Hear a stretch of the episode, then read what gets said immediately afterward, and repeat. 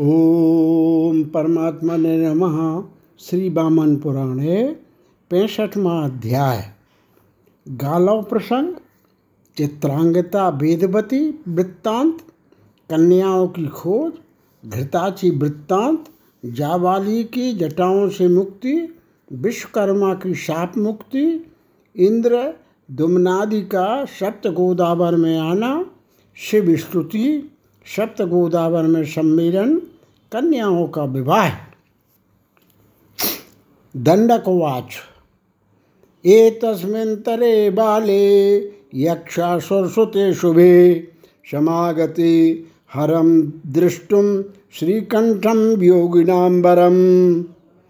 राजा इक्ष्वाकु का पुत्र दंडक, जो शुक्राचार्य का शिष्य था और शुक्राचार्य की पुत्री जो अर्जा थी, उसके साथ वो संवाद कर रहा है। दंडक ने कहा, बाले, इसी बीच यक्ष और असुर की दोनों कन्याएँ योगीश्वर श्रीकंठ महादेव का दर्शन करने के लिए आईं। उन लतध्वज के चले जाने पर उन दोनों ने महादेव के चारों ओर मुरझाए हुए तथा सूखे हुए फूल और विसर्जन के बाद समर्पित की गई अन्य बहुत सी वस्तुएँ पड़ी हुई देखी।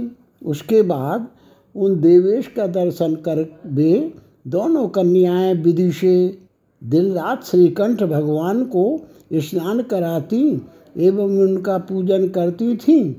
उसी स्थान पर उन दोनों के रहते हुए गालव नाम के ऋषि अव्यक्त स्वरूप वाले श्रीकंठ का दर्शन करने के लिए इस वन में आए। सा दृष्ट्वा कन्यकायुग्मं कश्येदमिति चिन्तयन् प्रवेश शुचि स्नात्वा कालिंद्या विमले जले। उन्होंने उन दोनों कन्याओं को देखकर, ये किसकी कन्याएँ हैं? इस प्रकार सोचते विचारते हुए कालिंदी के विमल जल में प्रवेश किया। गालव ऋषि ने स्नान करने के बाद पवित्र होकर श्रीकंठ महादेव की पूजा की। उसके बाद यक्ष और असुर की दोनों कन्याओं ने मधुर स्वर से गीत गाया। तब उनके स्वर को सुनकर गालव ने यह जान लिया कि ये दोनों निस्संदेह गंधर्व की ही कन्याएँ हैं। गालव ने विधि से श्रीकंठ देव की पूजा कर जप किया। इसके बाद दोनों कन्याओं से अभिबंधित होकर बैठ गए। ततः पपृक्ष सा मुनि कन्यके कश्य कथ्यताम कुलालंकार करने भक्ति युक्तो भवश्य ही उसके बाद उन मुनि ने उन दोनों कन्याओं से पूछा, कन्याओं, तुम दोनों यह बतलाओ कि शंकर में भक्ति करने वाली कुल की शोभा रूपा तुम दोनों किस किन की कन्याएँ हो? सुभाना ने उन दोनों कन्याओं ने उन मुनिश्रेष्ठ से सत्य बातें बतलाई। तब तपस्वियों में श्रेष्ठ गालव ने संपूर्ण वृत्तांत पूर्णता जान लिया। उन दोनों से सत्कृत होकर मुनि ने वहाँ रात्रि में निवास किया। और प्रातःकाल उठकर विधि पूर्वक गौरीपति शंकर का पूजन किया। इसके बाद उन दोनों के पास जाकर उन्होंने कहा, मैं परम उत्तम पुष्कर वन में जाऊँगा। मैं तुम दोनों से अनुरोध कर विदा लेना चाहता हूँ। तुम दोनों मुझे अनुज्ञा अनुमति दो। ततस्ते चतुर्ब्रह्मन् दुर्लभम दर्शनम तव किमर्थम पुष्कराड्यम भवान्यास्त्यत्य यथादरात।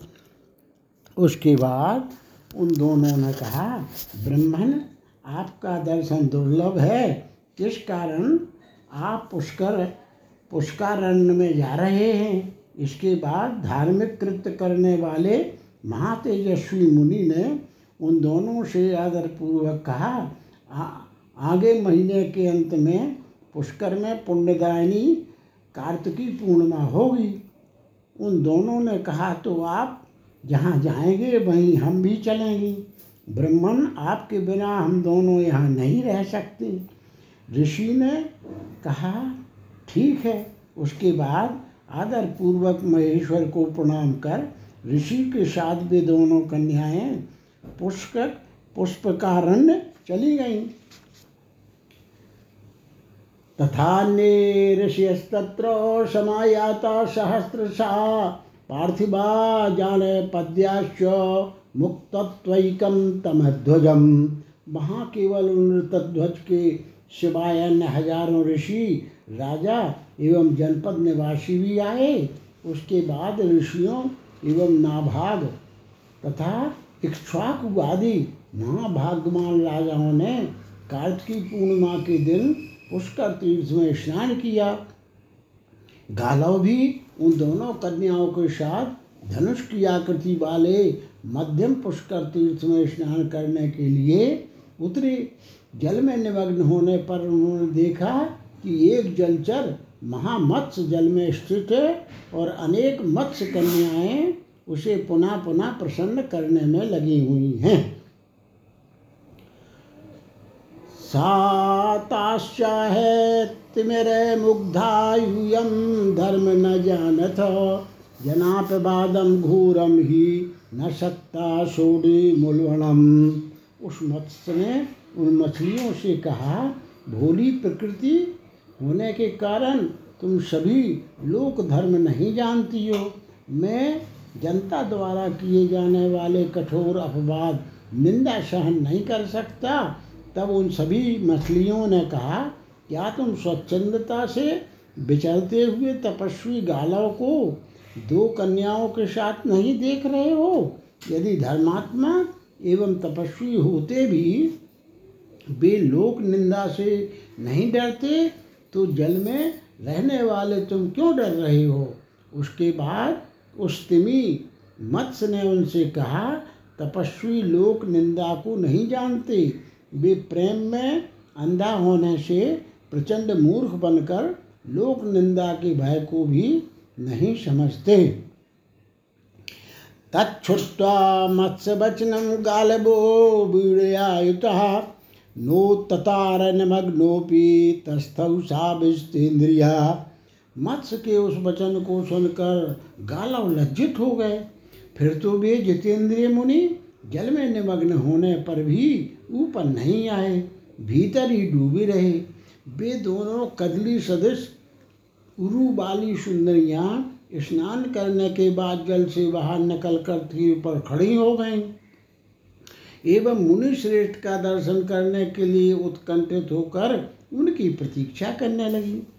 पुष्कर की यात्रा पूरी होने पर भी सभी ऋषि, राजा और नगरवासी लोग जहाँ से आए थे, वहाँ चले गए। वहाँ केवल सुंदर दांतों वाली एवं पतली सुंदर शरीर वाली विश्वकर्मा की कन्या चित्रांगदा, उन दोनों किशोदरियों कन्याओं को देखती रह गईं। ते स्थिते चापी वीक्षन्त्यौ प्रतीक्षन्त्यौ च कालवं संस्थिते निर्जने तीर्थे गाल्वो अंतर्जलि तथा। वे दोनों भी उसे देखती, ये गालव की प्रतीक्षा करती हुई निर्जन तीर्थ में पड़ी रहीं और गालव जल के भीतर स्थित रहे। उसके बाद वेदवती नाम की गंधर्व कन्या वहाँ आई और साध्वी घृताची के गर्भ से उत्पन्न हुई थी। एवं पर्जन्य नामक गंधर्व की पुत्री थी। उसने आकर मध्यम पुष्कर तीर्थ के पवित्र जल में स्नान किया और दोनों तटों पर स्थित उन तीनों कन्याओं को देखा। इसके बाद चित्रांगदा के समीप जाकर उसने सरलता से पूछा, तुम कौन हो और किस कार्य से इस निर्जन स्थान में स्थित हो? शातामुवाच पुत्रीं माँ विन्द्यस्वर वर्धके चित्रांगेति शुश्रूणि विख्यातां विश्वकर्मणः। उस चित्रांगदा ने उस वेदवती से कहा, हे शुश्रोणु, मुझे देवशिल्पी विश्वकर्मा की चित्रांगदा नाम से प्रसिद्ध पुत्री जानो।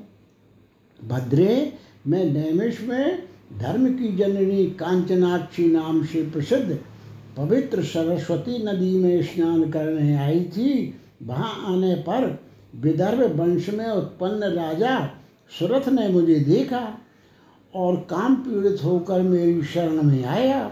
सखियों के रोकने पर भी मैंने उन्हें अपने को समर्पित कर दिया।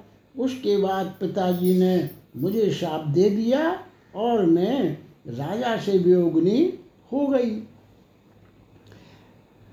मर्तु कृत मतिर्भद्रे बारिता गुई के च श्रीकंठ मगमम दृष्टुम ततो गोदावरम जलम। भद्रे, मैंने मरने का विचार किया, परंतु गुह्यक ने मुझे रोक दिया।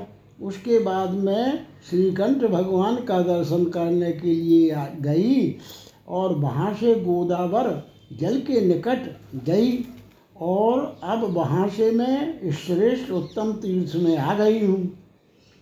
किंतु मन को आनंदित करने वाले उन सुरथपति को मैंने नहीं देखा।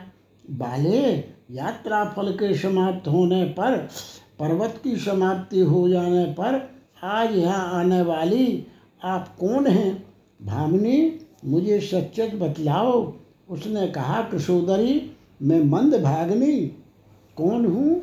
तथा यात्रा फल के समाप्त होने पर पुष्कर में क्यों आई हूँ, उसे सुनो। पर्जन्य घृताच्यां तो जाता वेदवती रममाणा बनोद्देशे दृष्टास्मि कपिना सखी मैं पर्जन्य नामक गंधर्व की पुत्री हूँ तथा घृताची के गर्भ से उत्पन्न हुई हूँ। मेरा नाम वेदवती है। सखी, वन प्रदेश में भ्रमण कर रही, मुझको एक बंधन ने देखा।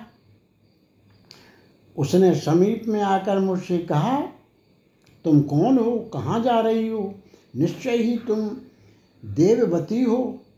पृथ्वी पर रहने वाले आश्रम से मेरी पर्वत पर तुम्हें कौन लाया है? इस पर मैंने कहा कपे मैं देववती नहीं हूँ, मेरा नाम वेदवती है। मेरु पर्वत पर ही मैंने अपना आश्रम बना लिया है। उसके बाद अत्यंत दुष्ट उस बंदर से खदेड़ी जाती हुई मैं बंधु जीव गुल दुपदिया के उत्तम वृक्ष पर शीघ्रता से चढ़ गई। तेनापि वृक्षस्तरसा पादाक्रांतस्तो भज्यत। ततोसी विपुलां शाखां समालिंग्य स्थिता तो हम उसने शीघ्र ही पैर के आघात से उस वृक्ष को तोड़ दिया। उसके बाद मैं उस वृक्ष की एक बड़ी डाली को पकड़कर स्थित रही। फिर बंदन ने उस वृक्ष को समुद्र के जल में फेंक दिया। मैं अत्यंत घबराकर उस वृक्ष के साथ ही जल में गिर पड़ी। उसके बाद चर और अचर सभी प्राणियों ने आकाश से गिरने वाले उस वृक्ष को देखा। उसके बाद उसी के साथ मुझको भी गिरती हुए देखकर सभी लोग हाहाकार करने लगे। सिद्ध और गंधर्व लोग कहने लगे, हाय, यह कष्ट की बात है। इसके संबंध में तो ब्रह्मा ने स्वयं कहा था कि यह कन्या हज़ारों यज्ञों के करने वाले मनु के वीर पुत्र इंद्रदुम्न की राजरानी होगी। पर यह क्या हो गया? तां बाणे मधुरां श्रुत्वा मोहमस्म्यागता ततः न जाने, न च जाने शके नापि सहस्रधा। उस मधुर वाणी को सुनने के बाद मुझे मूर्छा आ गई। मैं यह नहीं जानती कि उस वृक्ष को किसने सहस्त्रों टुकड़ों में काट डाला। उसके बाद अग्नि की सखा बलवान वायु ने मुझे शीघ्रता से यहाँ ला दिया। सुंदरी, तुमको आज मैंने यहाँ देखा है। इसलिए उठो, हम दोनों चलें और फिर पूछें तथा देखें कि पुष्कर तीर्थ के उत्तरी तट तट पर दिखाई देने वाली ये दोनों कन्याएँ कौन हैं? ऐसा कहकर इस कार्य के करने में उत्कंठित वह सुंदरी, उस सुंदर तथा दुर्बल देह वाली कन्या के साथ उस पार की दोनों कन्याओं को देखने तथा वस्तु स्थिति पूछने के लिए वहाँ गईं। ततो गत्वा ते ऊचु तुर्भे अपि यथा तथ्यं तयोस्ताभ्यं स्वात्मानं निवेदितम्। उसके बाद वहाँ जाकर उसने उन दोनों से पूछा। उन दोनों ने अपनी सच्ची घटना उन दोनों से बताई। उसके बाद चारों कन्याएँ सप्त गोदावर जल के समीप जाकर हाटकेश्वर भगवान की पूजा करती हुई तीर्थ में रहने लगी। इधर शकुनी, जावाली और ऋतध्वज, ये तीनों व्यक्ति उन कन्याओं के लिए अनेक वर्षों तक भ्रमण करते रहे। तब एक हज़ार वर्ष बीत जाने पर भार वहन करने वाले जावाली खिन्न होकर पिता के साथ शाकल जनपद में चले गए तस्मिन् नरपति श्रीमान निद्रद्युम्नो मनो सुतः क्षमा समध्यास्ते सविज्ञाय शारद पात्रो विनिर्ययौ वहाँ मनु के पुत्र श्रीमान राजा इंद्रद्युम्न निवास कर रहे थे। वे समाचार को जानकर अर्घ पात्र हाथ में लिए बाहर निकले। उन्होंने विधि पूर्वक सुंदर रीत से जावाली और ऋतध्वज की पूजा की तथा उस इक्ष्वाकु नंदन बुद्धिमान भतीजे शकुनि की भी अर्चना की।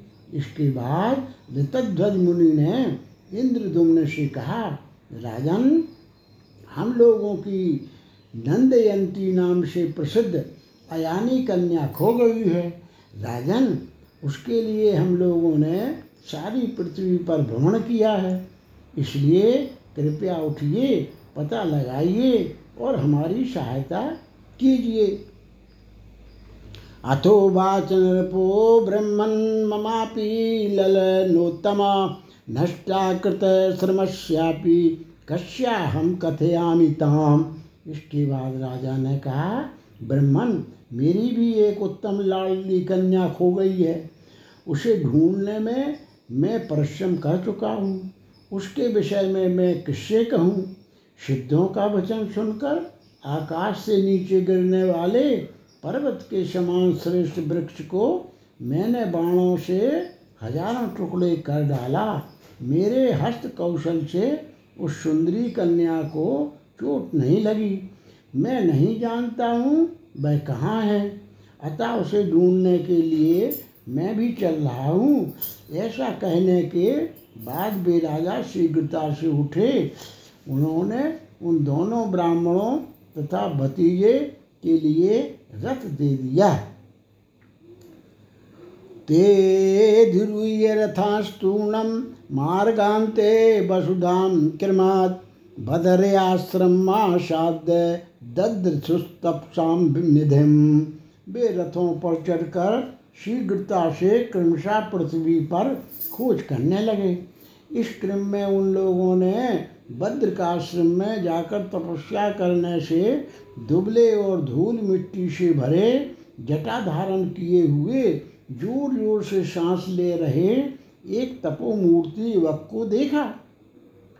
महाबाहु, राजा इंद्रदुम्न ने उसके पास जाकर कहा, तपस्वन, यह बतलाओ कि युवावस्था में ही तुम अत्यंत दुष्कर, कठोर तप क्यों कर रहे हो?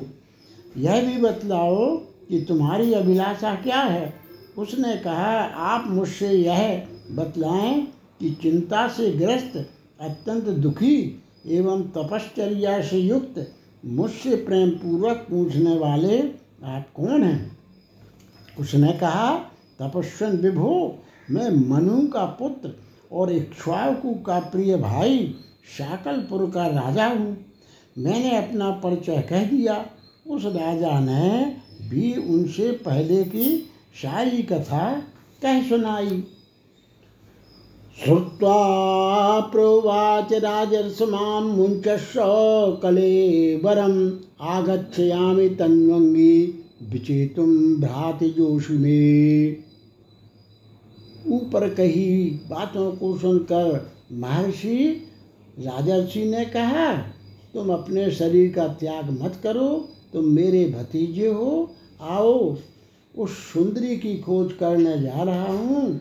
इतना कहकर उन्होंने उभरी सिराओं से भरे हुए राजा को गले लगाया और उन्हें रथ पर चढ़ाकर शीघ्र उन दोनों तपस्वियों के पास पहुँचा दिया। पुत्र के सहित रतध्वज ने उन राजा को देख कर कहा, राजन, आइए आइए, मैं आपका प्रिय कार्य करूँगा। अपने, आपने नैमिषारण्य में जिस चित्र चित्रांगदा को देखा था, उसे मैंने ही सप्त गोदावर नाम के तीर्थ में छोड़ दिया। तदा गच्छत गच्छामासौ देवस्यैव कारणात् तत्रास्माकं समेष्यन्ति कन्यास्तिस्रस्तथा परा।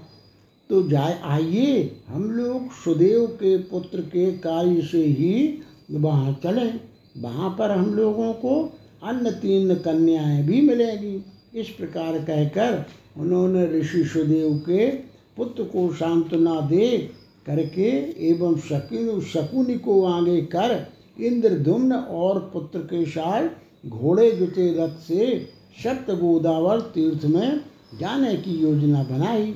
जहाँ वे कन्याएँ गईं, थीं, इस बीच दुर्वलांगी घृताची शोक से चिंतित होकर अपनी कन्या को ढूंढती हुई उदयगिरी पर विचरण करने लगी।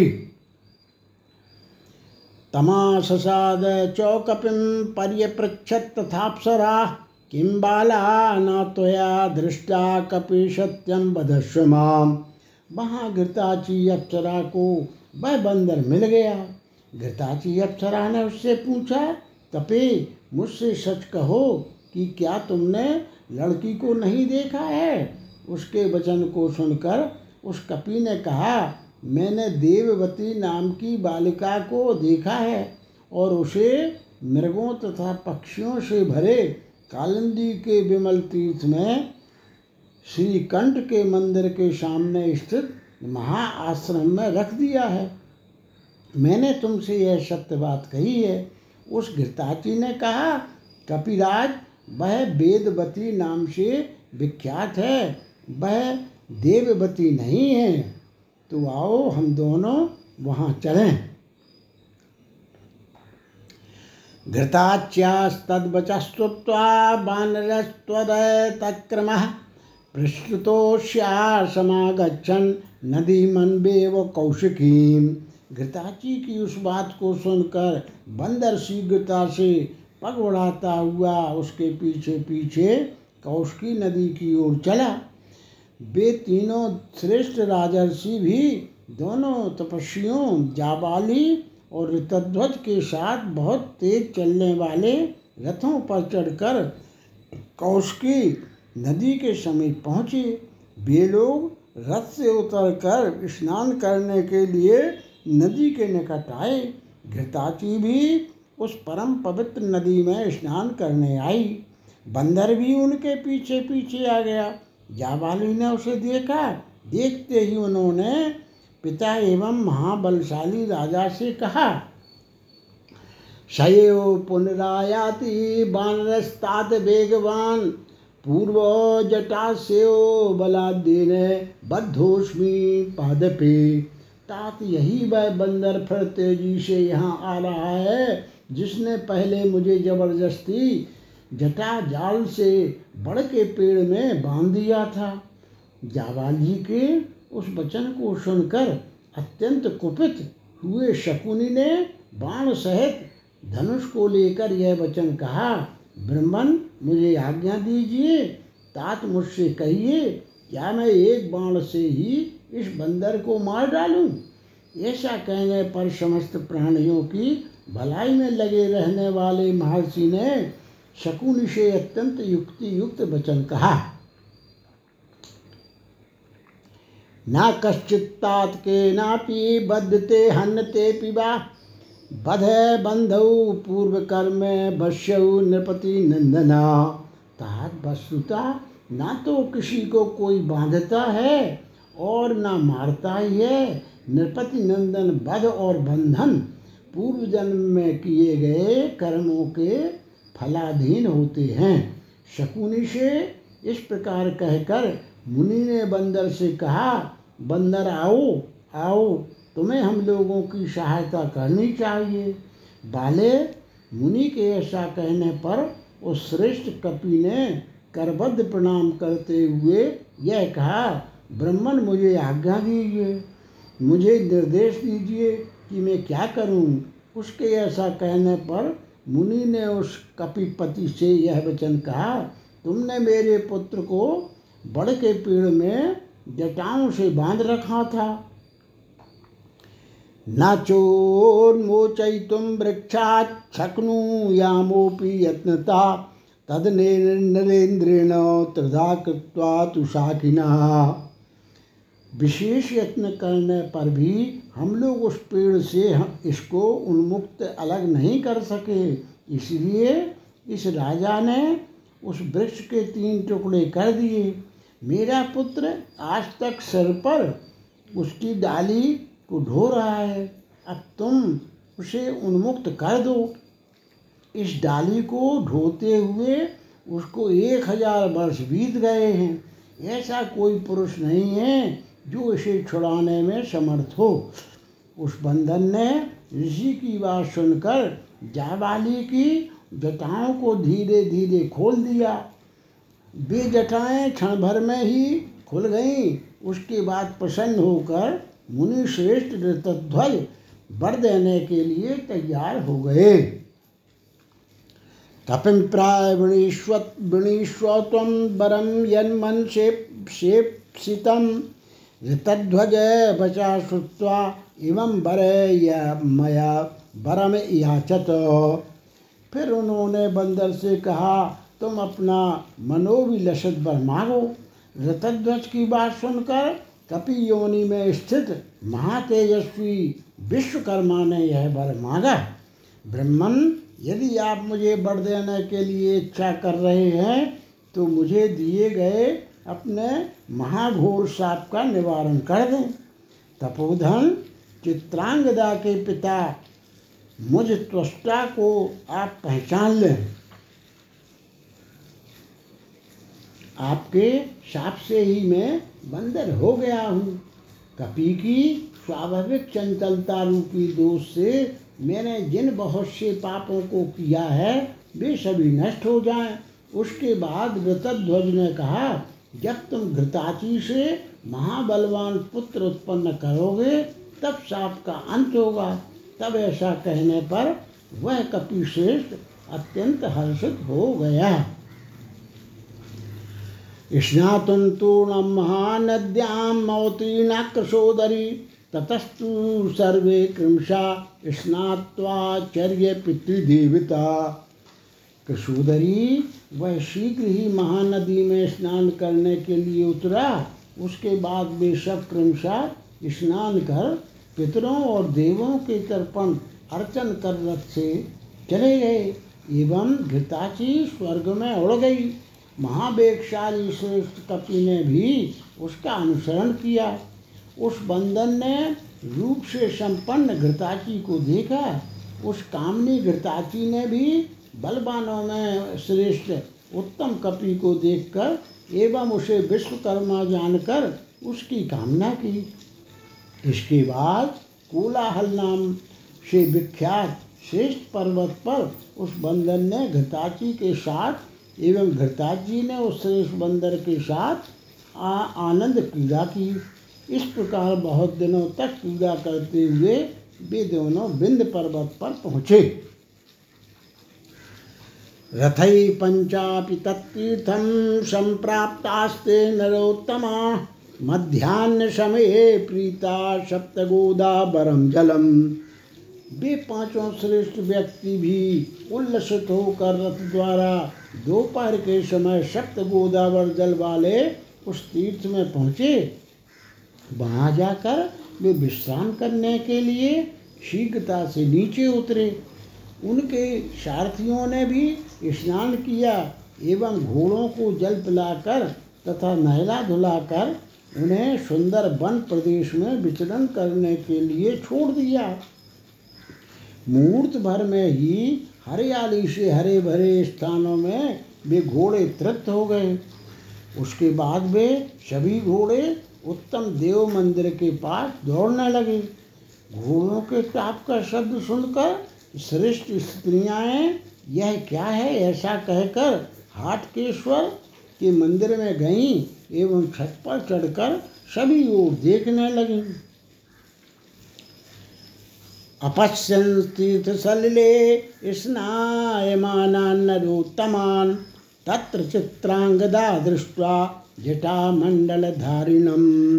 सुरथं हस्तिप्राह संरोहत्पुलका सखी उन कन्याओं ने तीर्थ के जल में स्नान करते हुए उन श्रेष्ठ पुरुषों को देखा। फिर चित्रांगदा ने जटामंडल धारण करने वाले नरपति सुरथ को देखा।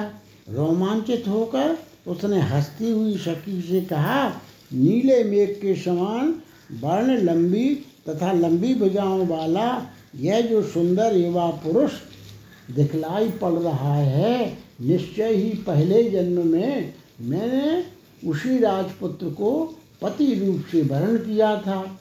इसमें कुछ विचारने की आवश्यकता नहीं है। स्वर्ण के समान वर्ण वाले जो व्यक्ति श्वेत भार को धारण किए हुए हैं, वे निश्चय ही तपस्वियों में श्रेष्ठ ऋतध्वज ही हैं। इसमें शंका नहीं है।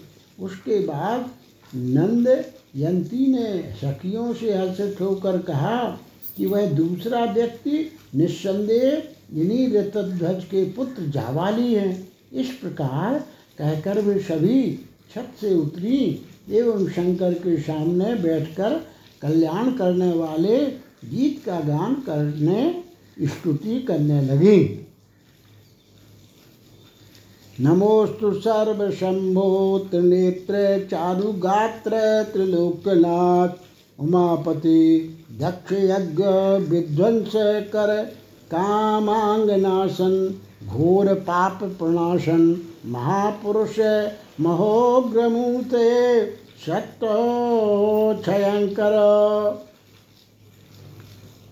शुभंकर महेश्वर त्रिशूल धारण स्मरा में गुहाभाषण।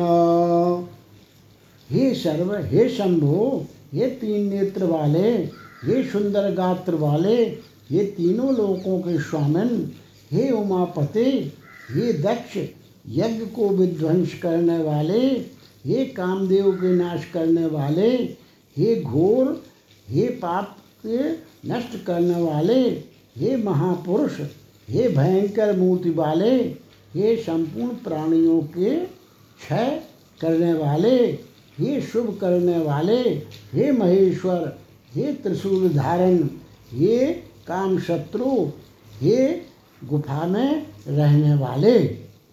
दिग्बाषा महाशंख, शेखर, जटाधर, कपालमाला, विभूषित शरीर वाम चक्षु वामदेव, प्रजाध्यक्ष, भगाक्षणो क्षयंकर भीमसेन, महासेननाथ, पशुपते कामांग दहन चत्वर बासन शिव महादेव ईशान शंकर भीम भाव। हे दिगंबर, हे महाशंख के सिर, सिरोभूषण वाले, हे जटाधर, हे कपाल माला से विभूषित शरीर वाले, हे वाम चक्षु, हे वामदेव, हे प्रजाध्यक्ष, हे भगाक्षी के क्षय कारण, हे भीमसेन, हे महासेननाथ हे पशुपते, हे कामदेव के जलाने वाले, हे चतुर्भाषण चबूतरे पर वास करने वाले, हे शिव, हे महादेव, हे ईशान, हे शंकर, हे भीम, हे भाव। बृखध्वज जतुल प्रौढ़ महानाड्येश्वर भूरि रत्नो अभिमुक्तक, रुद्र रुद्रेश्वर, स्थाणो एकलिंगो कालिंदी प्रिय श्रीकंठ, नीलकंठ अपराजित, रिपु भयंकर संतोष पते वामदेव अघोर तत्पुरुष, महाघोर अघोर मूर्ति शांत, सरस्वती कांत की नाट सहस्त्र मूर्ति, महोद्भव विभो, काल निग्रह रुद्र रुद्र हर महीधर प्रिय सर्व तीर्था तीर्थादिवास हंस कामेश्वर, केदाराधिपते परिपूर्ण, मुचकुंद मधु निवासन कृपाण पाणे भयंकर वैद्य विद्या राजा हे बृखध्वज हे जटिल, हे प्रौढ़, हे महानाट्येश्वर, हे भूरि रत्न रत्न राशि हे अभिमुक्तक, हे रुद्र, हे रुद्रेश्वर, हे स्थाणो, हे एक लिंग हे कालिंदी प्रिय, हे श्रीकंठ, हे नीलकंठ, हे अपराजित, हे रिपु भयंकर हे संतोष पते, हे वामदेव हे अघोर, हे तत्पुरुष, हे महाघोर, हे अघोर मूर्ति, हे शांत, हे सरस्वती कांत, हे कीनाट, हे सहस्त्र मूर्ति हे महोद्भव, हे विभो। हे कालाग्नि रुद्र, हे रुद्र, हे हर, हे महीधर प्रिय, हे सर्व तीर्थादिवास हे हंस, हे कामेश्वर, हे केराधि, केदाराधिपते, हे परिपूर्ण, हे मुस्कुंद, हे मधुनिवासन, हे कपाल पाणे हे भयंकर, हे विद्याराज। सोमराज, कामराज, रंजक, अंजन, राज, कन्या, हृदय चलो। बसते समुद्र, सायन, गजमुख, घटेश्वर, गोकर्ण, ब्रह्म, योने, सहस्त्र भक्ताक्षी चरण, हाटकेश्वर, नमोस्तुते एतस्मिन् तरे प्राप्ता सर्वे वार्षि पार्थिवा। दृष्टुं तैलोकरु कर्तारं त्र्यम्बकं हाटकेश्वरम्। समारूढाश्च सुस्नाता दद्तो योषितस्तुता स्थितासु पुरस्तस्य गा गायन्तो गेयमुत्तमम्। हे सोमराज हे कामराज, हे रंजक, हे अंजन राज कन्या, काली के हृदय में सदा रहने वाले, हे समुद्र सायन हे गजमुख हे घंटेश्वर, हे गोकर्ण, हे ब्रह्मोनिम, हे हज़ार मुख, आँख एवं चरण वाले, हे हाटकेश्वर, आपको नमस्कार है। इसी बीच समस्त ऋषि एवं राजा लोग, तीनों लोकों के कर्ता भगवान त्र्यंबक हाटकेश्वर का दर्शन करने वहाँ पहुँच गए और भली भांति स्नान करने के बाद ऊपर चढ़कर उन लोगों ने देवता के अभिमुख बैठकर गीत गाती हुई स्तुति करती हुई स्त्रियों को देखा। उसके बाद वसुदेव के पुत्र अपनी प्रिया विश्वकर्मा की पुत्री को देखकर हर्ष से गदगद हो गए। योगी ऋतध्वज भी तन्व तन्वंगी चित्रांगदा को वहाँ स्थित देखकर एवं पहचान कर महान हर्ष में भर गए। उसके बाद सभी व्यक्ति शीघ्र ही देवादिदेव हाटकेश्वर भगवान के निकट गए एवं त्रिलोचन की पूजा कर क्रमशः खड़े होकर स्तुति करने लगे। चित्रांगदा पिता दृष्ट्वा ऋतध्वज पुरोगमान् समन्ताभिकशाङ्गीभिर्रभ्युत्थायाभ्यबाधयत चित्रांगदा ने भी उन ऋतध्वज आदि को देखकर उस तन्वंगी कन्याओं के साथ उठकर प्रणाम किया। पुत्र सहित उन तपस्वी ने उन्हें आशीर्वाद दिया और वे प्रसन्नता से राजाओं के साथ सुखपूर्वक बैठ गए। सुंदरी उसके बाद गोदावरी तीर्थ में स्नान कर हाटकेश्वर भगवान का दर्शन करने की इच्छा वाला वह श्रेष्ठ बंदर भी घृताची के साथ वहाँ पहुँचा। फिर घृताची ने अपनी शोभाशालिनी कृषांगी पुत्री को देखा। वह सुंदरी भी अपनी उस माता को देखकर हर्षित हो गई। तथो घृताची स्वां पुत्रीं परिष्वज्य न पीड़यत। स्नेहात् सा बाष्पनयनां मुहस्तां परिजिघ्नति। उसके बाद घृताची ने अपनी पुत्री को भली भांति गले लगाया, इसने से आँखों में आँसू भरकर वह अपनी पुत्री को बार बार सूंघने लगी। आशीर्वादात्मक शुभ भावना करने लगी। उसके बाद श्रीमान ऋतुध्वज ने कपि से कहा, तुम महाजन नाम के गुयक को ले आने के लिए अंजन नामक पर्वत पर चले जाओ। फिर पाताल से वीर दैत्येश्वर कंदरमाली को और स्वर्ग से गंधर्व राज परजन्य को यहाँ शीघ्र बुला लाओ।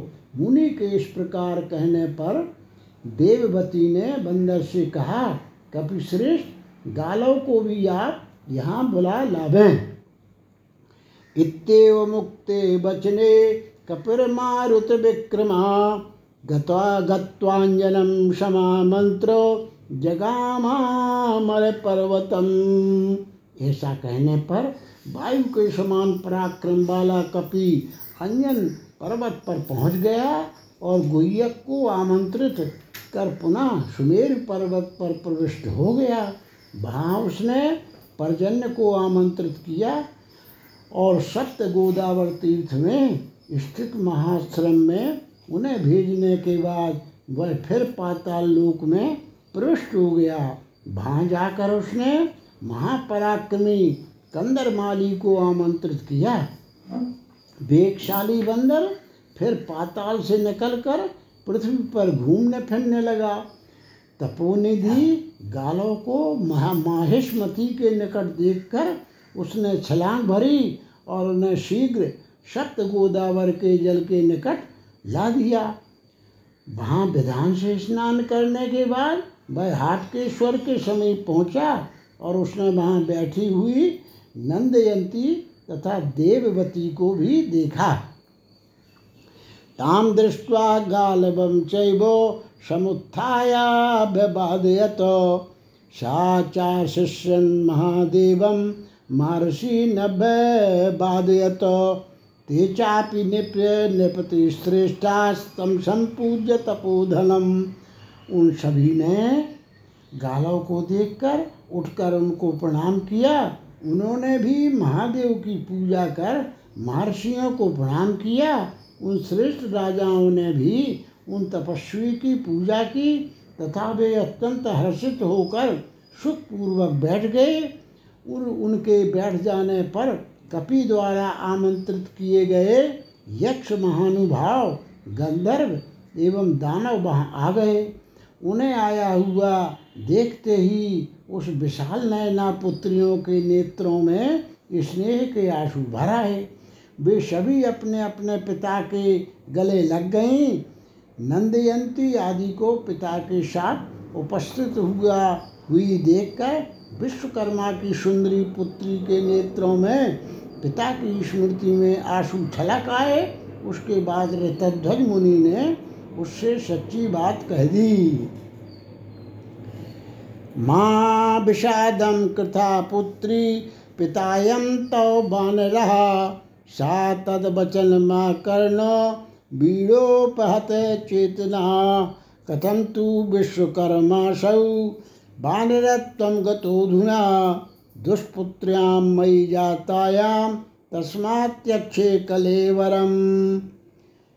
पुत्री तुम उदास मत हो, यह बंदर ही तुम्हारा पिता है। उस वचन को सुनकर वह लज्जा लजा गई, क्योंकि मुझको पुत्री के जन्म लेने के कारण ये विश्वकर्मा इस समय बंदर हो गए हैं। अतः उसने सोचा, मैं अपने शरीर का त्याग करूँगी।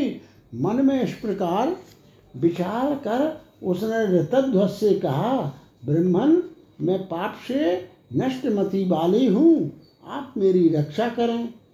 पिता का घात करने वाली मैं मरना चाहती हूँ। अतः आप स्वीकृति दें। तब मुनि ने उस तन, तनवंगी से कहा, अब विषाद मत करो।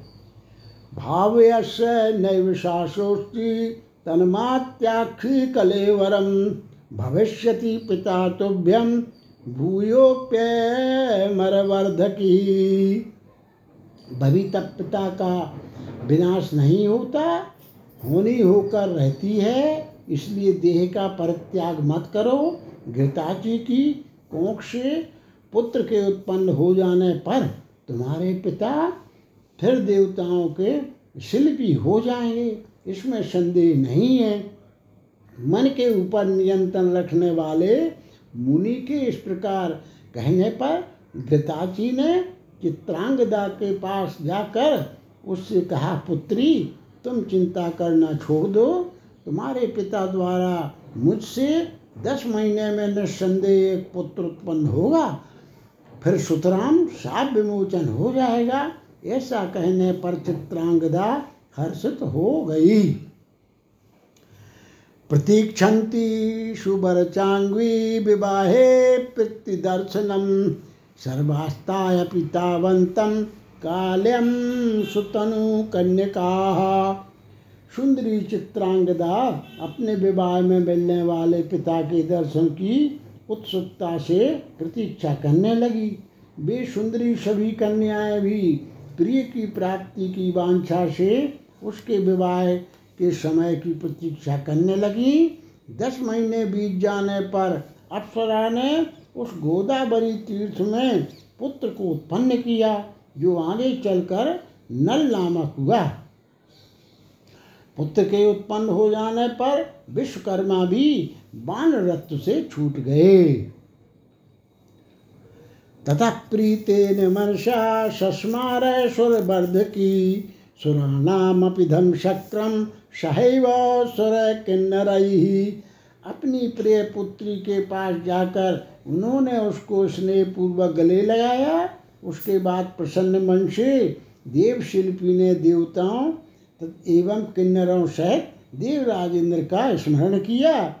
देव शिल्पी के स्मरण करने पर इंद्र मरुदगणों, देवों एवं रुद्रों के साथ हाटक नाम के तीर्थ में आ गए। देवताओं, गंधर्वों और अप्सराओं के आने पर इंद्रदुम्न ने मुनि श्रेष्ठ ऋतध्वज से कहा, ब्रह्मन, जावाली को कंदरमाली की कन्या का दान कर दें। आपका पुत्र विधिवत दैत्य नंदिनी का पाण ग्रहण कर ले। स्वरूपवान शकुनी नंदयंती से विवाह करें। ममेयं वेदेवत्यस्तु त्वाश्रेष्ठैश्वर सुरथश्च बालमित्य प्रविधष्टो मुनमनुसुतं नृपम।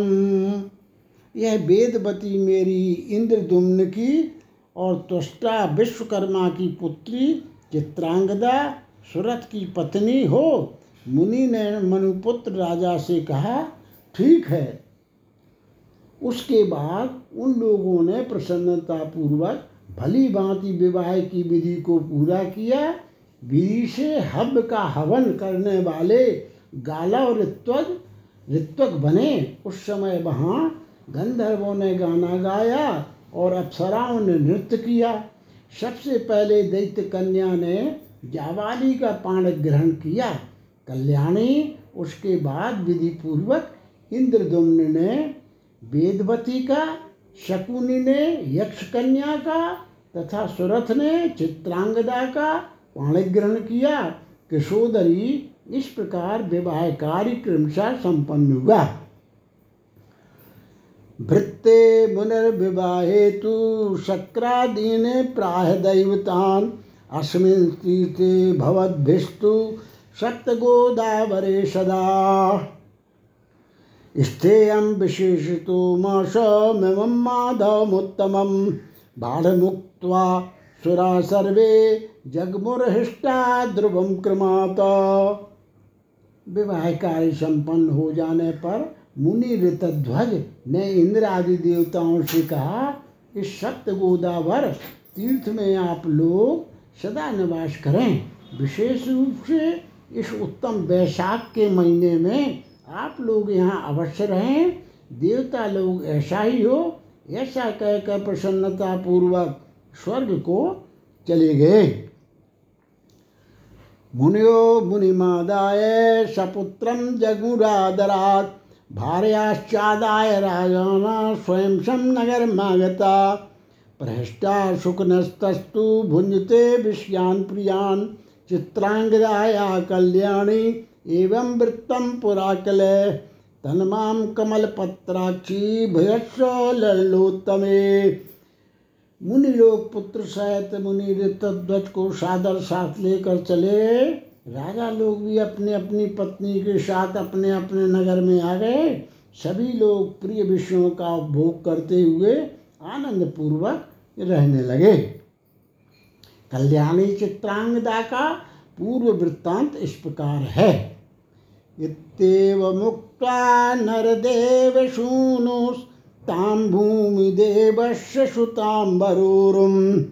स्तुवन् मृगाक्षी मृदुराक्रमेण सचापि वाक्यम नृपतिम बभाषे इसलिए सरोज नयने ललनोत्तमे, तुम मुझे अंगीकार करो, ऐसा कहकर राजपुत्र दंड, ब्राह्मण की उस सुंदरी मृगनयनी पुत्री की कोमल वाणी से स्तुति करने लगे। उसने भी राजा से, आगे वाला वचन कहा। इत्यादि से श्री वामन पुराणे पैंसठवों अध्याय संपूर्णम।